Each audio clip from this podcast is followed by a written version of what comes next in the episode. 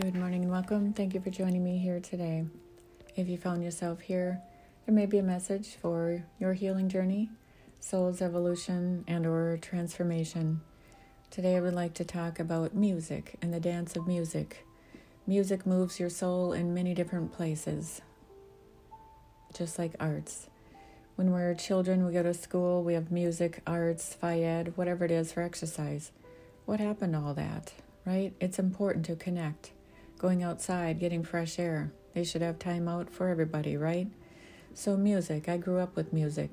My grandpa was a musician and he had lots of music playing at all times. He had a Wurlitzer, which was magical, and it was left to me, and who knows where it is now.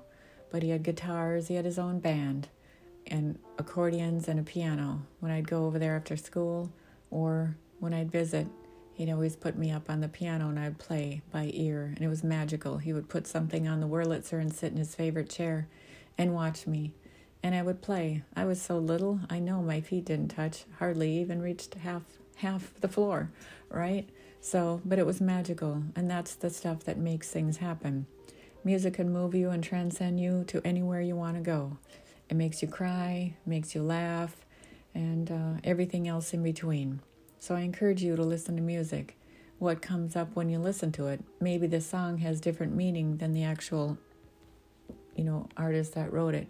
What does it do for you? Does it help you cry and release the pain and trauma, or does it make you laugh? Does it make you feel happy?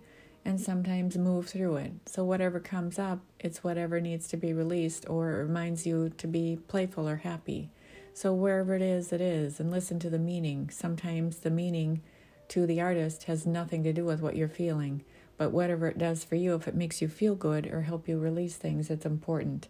Maybe it helps you be creative. You know, I know a lot of people that write books and they say they have writer's block. Well, maybe they go for a walk or maybe they listen to different music or they have a different meal, whatever creativity, they see something.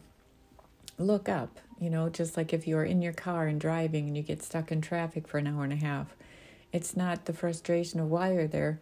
Look up what's around you that's happening. Be observing of your area. Maybe that's where the creativity lies. Or maybe there's a message, right?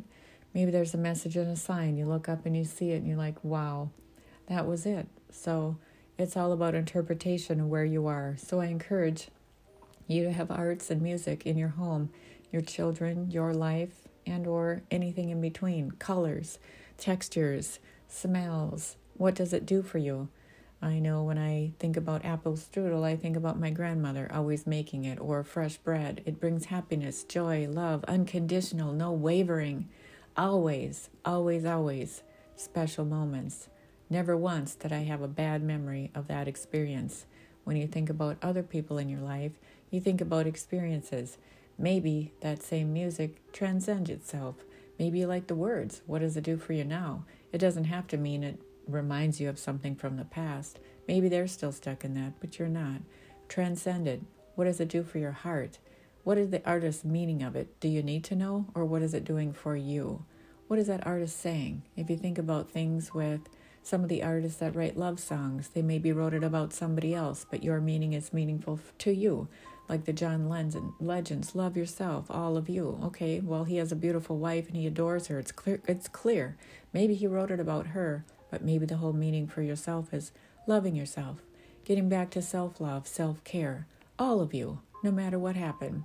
If you've had children, if you've had weight gain, and you have maybe you have some magical little scars on your body, it's okay. Love yourself. Why? Because it's a journey. And if somebody doesn't love anything about that, maybe they shouldn't be in that area, right? They don't deserve to be in your sacredness. Love yourself, all of you. And I love that song. He's a beautiful writer, and it's symbolic of his love for his wife. It's perfect. Listen a lot of different kind of music. Do a lot of different creative things for yourself. Buy yourself a different color of shirt, and who cares if you if it looks good on you? If you like it and you feel good in it, it resonates with you. And that's okay. When it doesn't, give it away. Somebody else will absolutely love it. So I hope this helps today. Just remember take care of you because you matter. Namaste.